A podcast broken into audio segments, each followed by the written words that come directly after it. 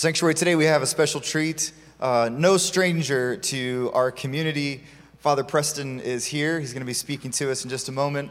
Uh, for those of you who don't know Father Preston, he is a fellow priest. He's part of our diocese, the Diocese of St. Anthony, and leads a really beautiful, really lovely community in Nashville called Sacrament.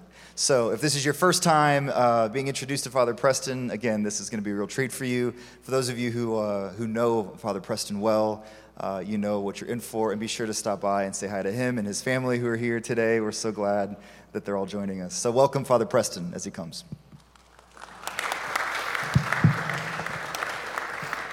Thank you, Father Paul. Good morning, Sanctuary.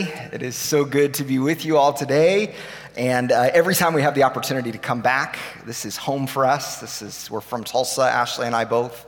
And so every time we have a chance to be with you all is a special time, a uh, special day. In fact, we just celebrated nine years of living in Nashville. After we grew up here in Tulsa, it seems like those nine years have just flown by. but uh, we are living out there, and so I send greetings from Sacrament Church, the community that we've planted out there, and just great to be here today. So I have the opportunity to uh, work from home most days.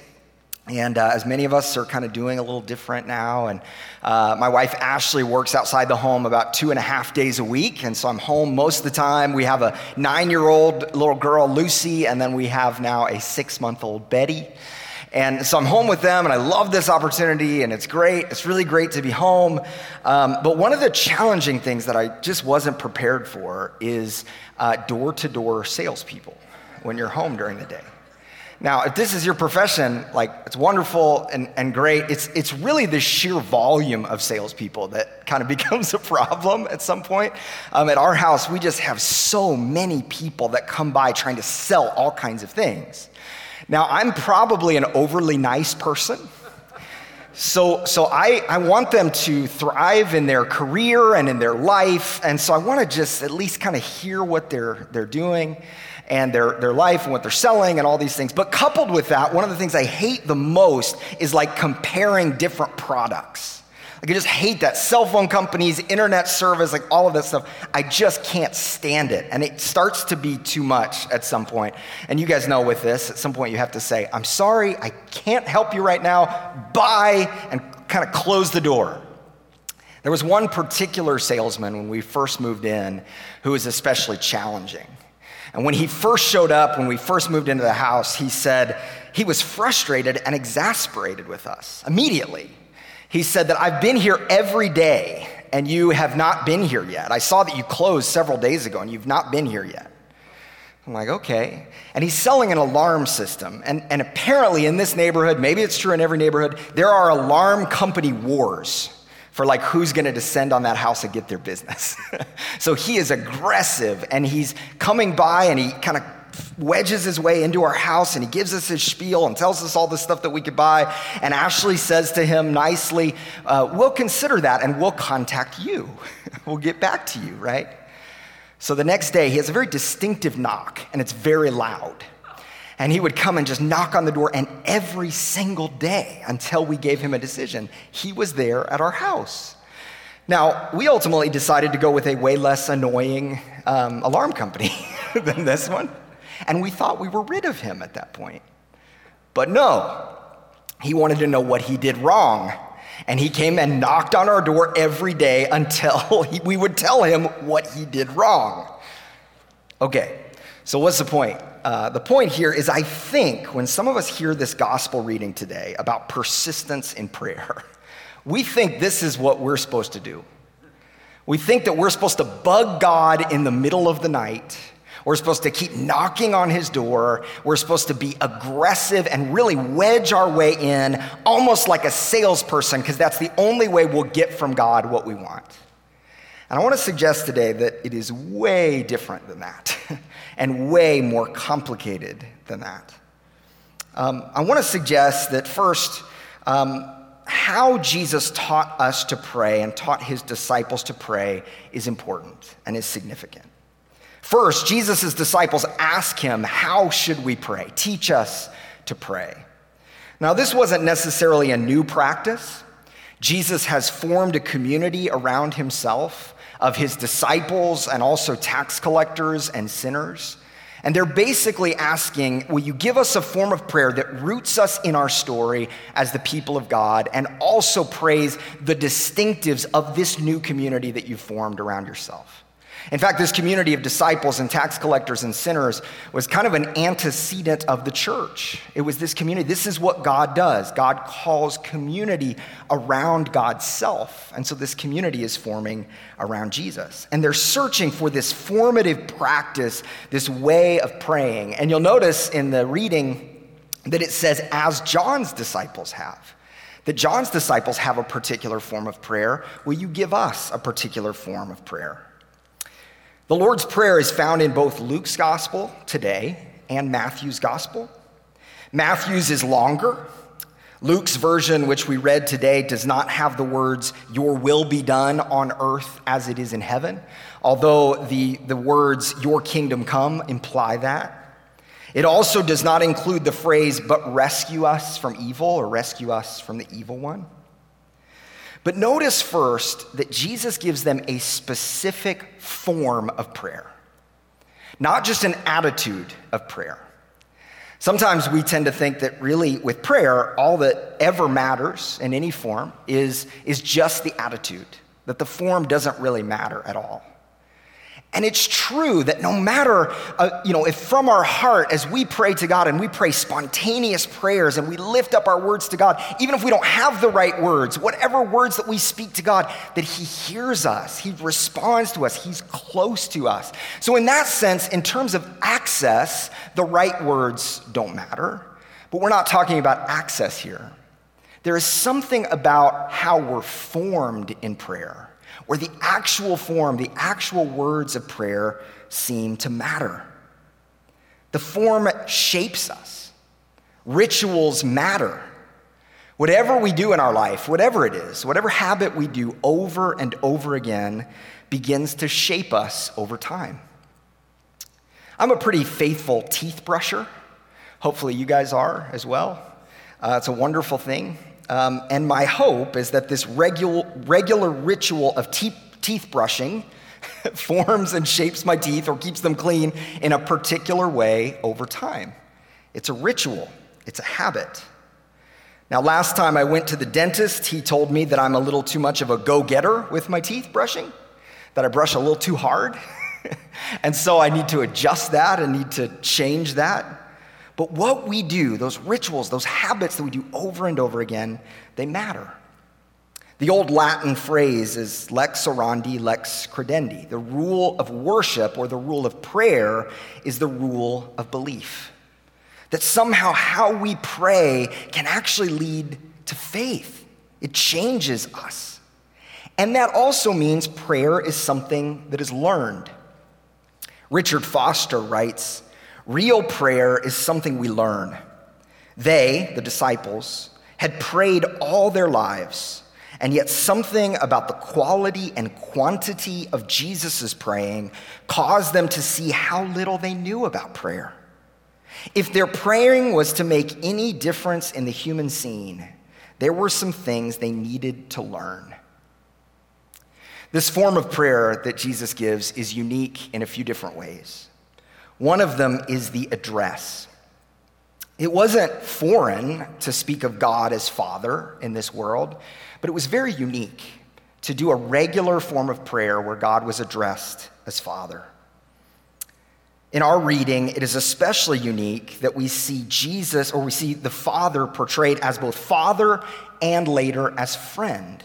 These are two relationships, intimate, close relationships. And Jesus desires for his disciples to be formed first by this close relationship with God. And so the address to God matters. But this closeness has only been made a reality because of Jesus. Rowan Williams, Father Paul's friend, says, The new way to talk, the new way we talk to God is as Father and that is the work of the Spirit of Jesus. So, for the Christian to pray before all else is to let Jesus' prayer happen in you. We begin by expressing the confidence that we stand where Jesus stands and we can say what Jesus says. Really, that's the definition of all prayer. That's what Rowan Williams says. He says, prayer is letting Jesus pray in you and beginning that lengthy and often very tough process by which our selfish thoughts and ideals and hopes are gradually aligned with his eternal action. There is a reason why the intimacy of address is so unique, why we call God Father, and that's strange and that's odd.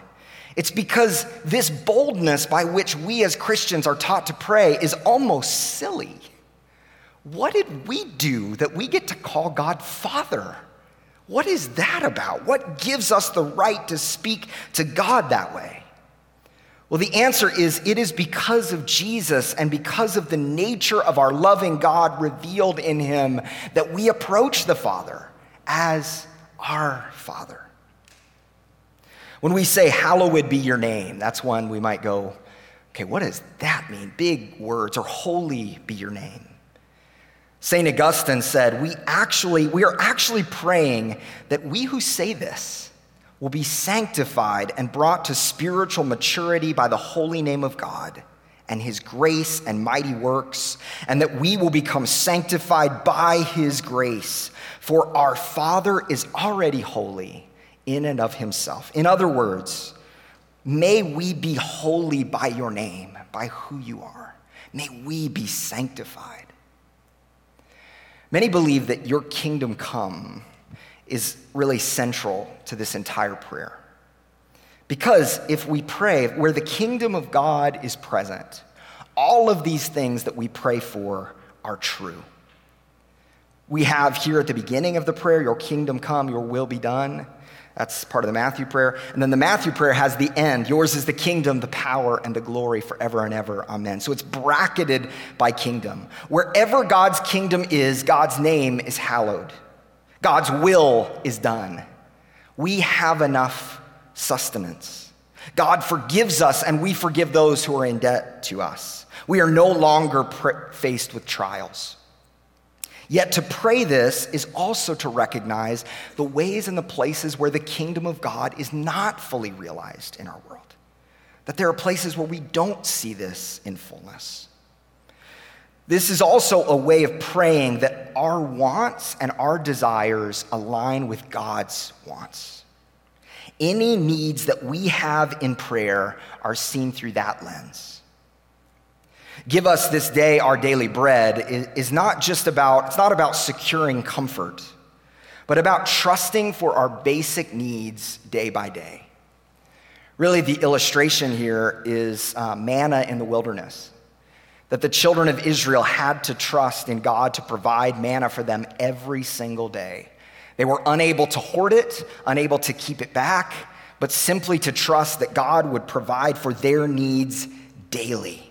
And this suggests that prayer is a daily occurrence, something we do every day as we seek to trust God, that His kingdom would be present in our midst, that our daily needs would be met. Matthew's version of the prayer uses debts and debtors. Luke's version of the prayer uses sins and debt. So it caused people to go, okay, is this talking about sins? Is this talking about financial debts? But it's likely that all of it is true. When we understand God's forgiveness in our life and we're transformed and we received, receive that, it marks us as a people of forgiveness. Lead us not into temptation, expresses the desire to be freed from the power of sin and possibly to be protected from the powers of evil in the world. The epistle reading for this Sunday comes from Colossians chapter 2, and verse 8 says, See to it that no one takes you captive through hollow and deceptive philosophy, which depends on human tradition and the elemental spiritual forces of the world rather than on Christ.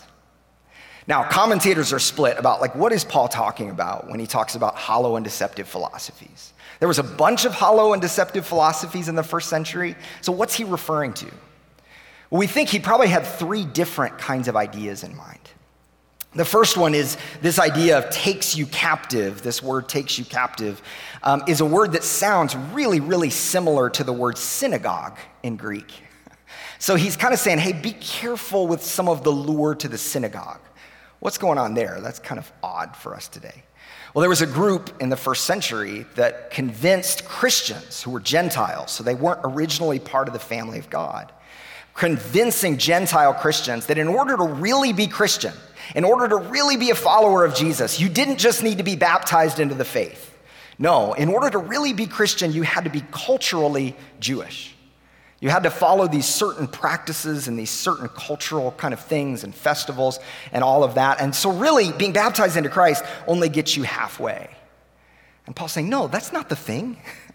the thing is that Jesus holds everything together, it's all centered in Him. Anything that's Jesus plus is no good. It's not right. That's just going to keep you captive. This is a dominant background in the book of the letter to the Galatians. We see that really, really consistent. And Galatia and Colossae were really close to each other. Paul doesn't want to see them become captive to that. But it wasn't just this group, they're called the Judaizers.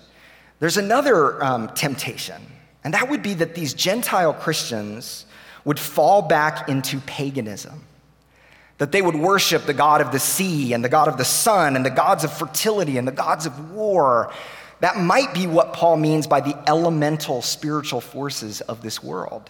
That you would turn back to those things when, do you remember, and earlier in Colossians, Paul says, In Jesus, all things were created and all things hold together.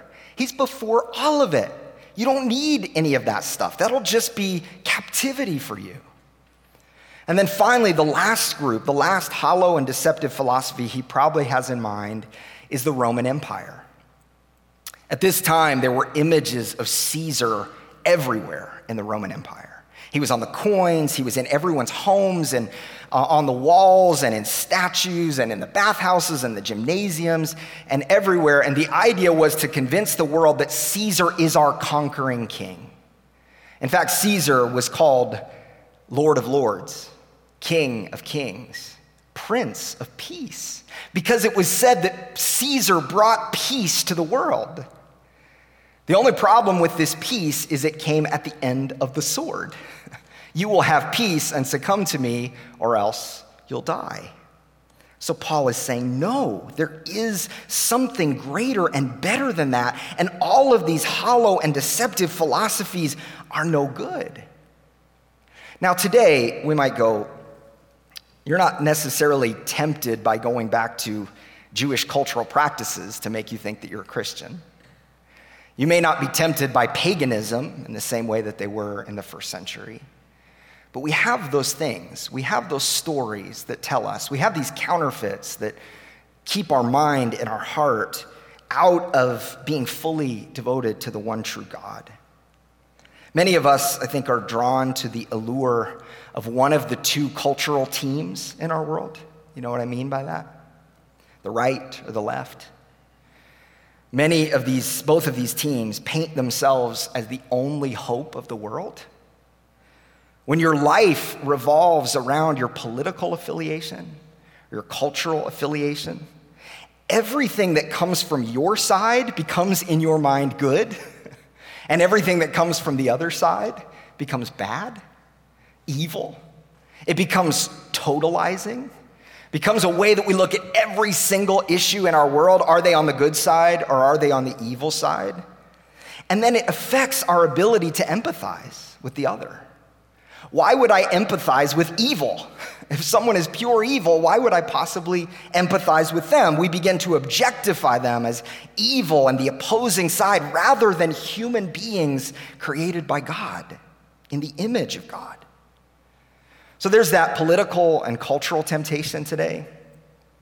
But also, that's not it. We also receive a lot of different messages in our world which speak to us about the good life, the right way to be in the world, the way to measure ourselves, and they seek to draw us in.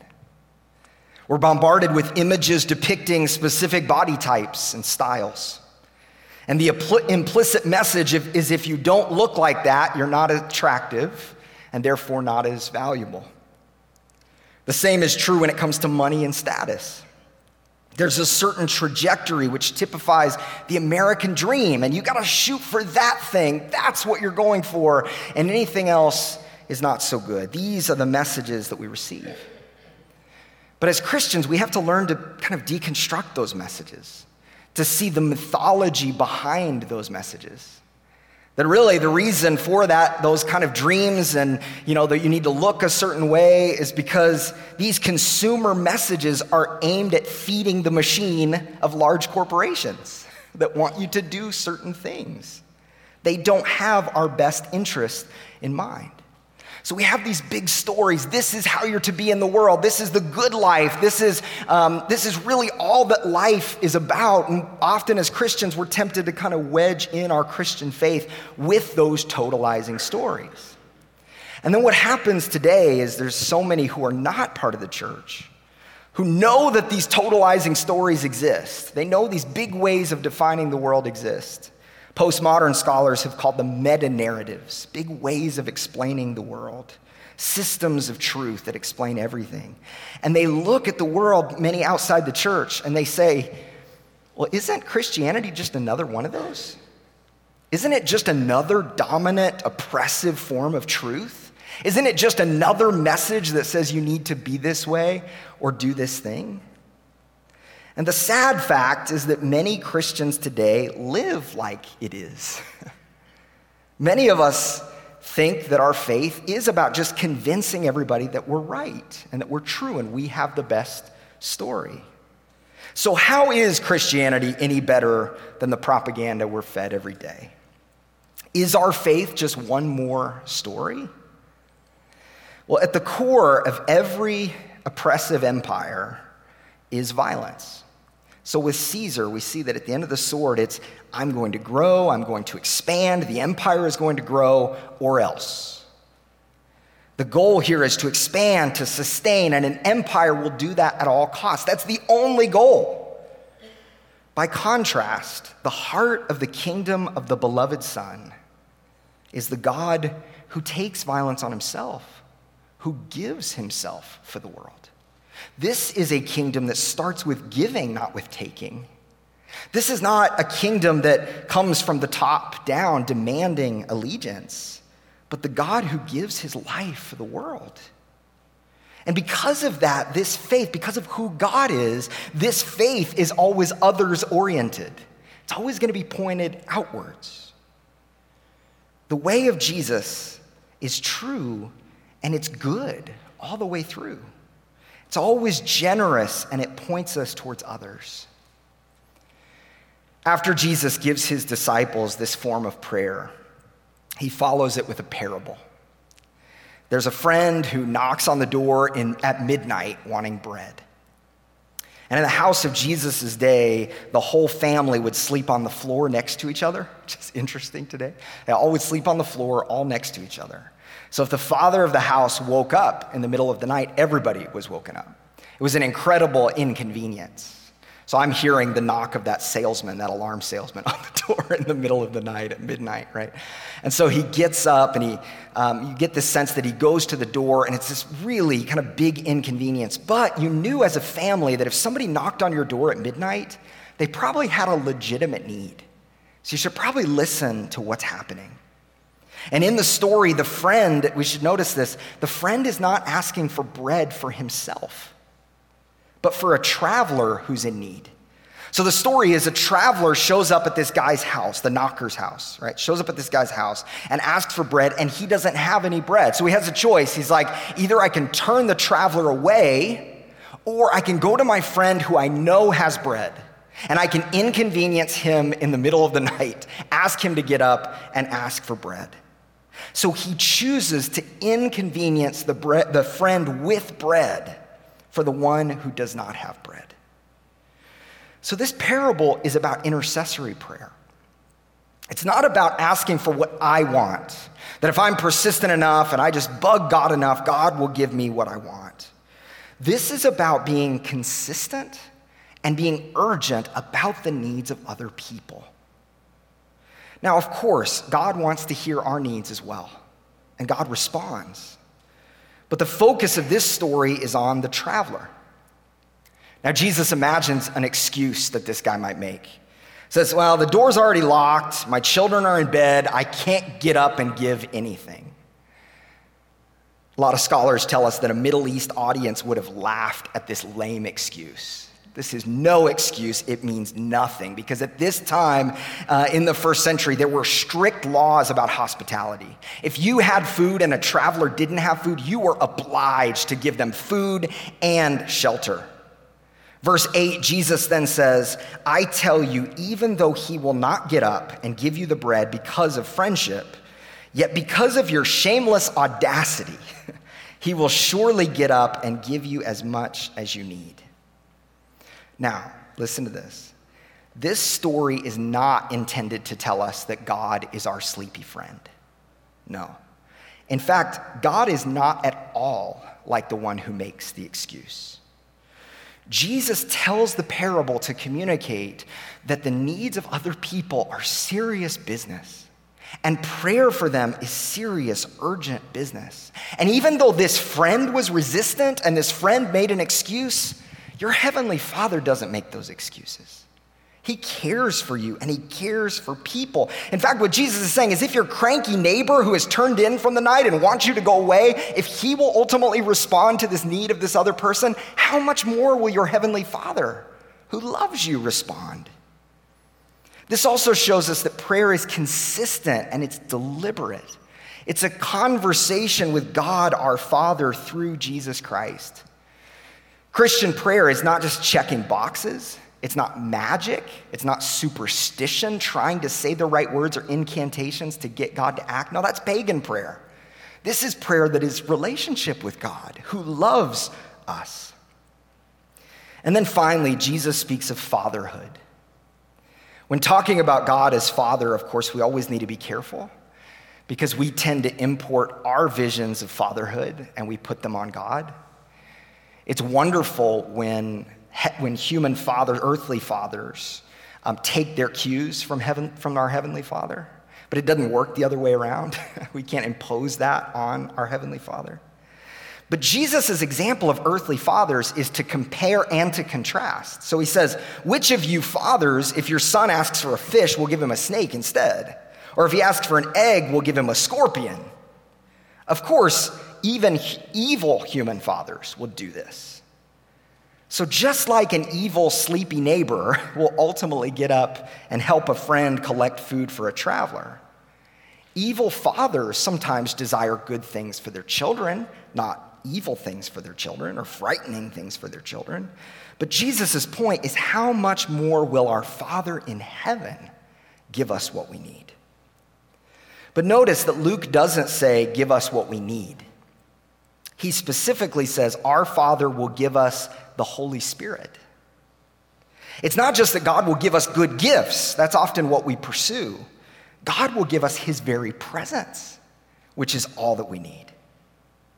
So, the point of this illustration is that God is good. He's not an enemy who wants to give us bad things. He's our Heavenly Father who is good all the way through. This father language is also significant because it would remind the children of Israel of their history. When God declared to Pharaoh that Israel is my son, my firstborn, when Moses was preparing to declare deliverance over the children of Israel, this is what God said through him Israel is my son, my firstborn. So, anytime the people of God hear this idea of God as Father, it would bring to mind this declaration that God loves his people. He cares for them as his children. He's the God of the Exodus the one who sets his children free. This is always God's heart.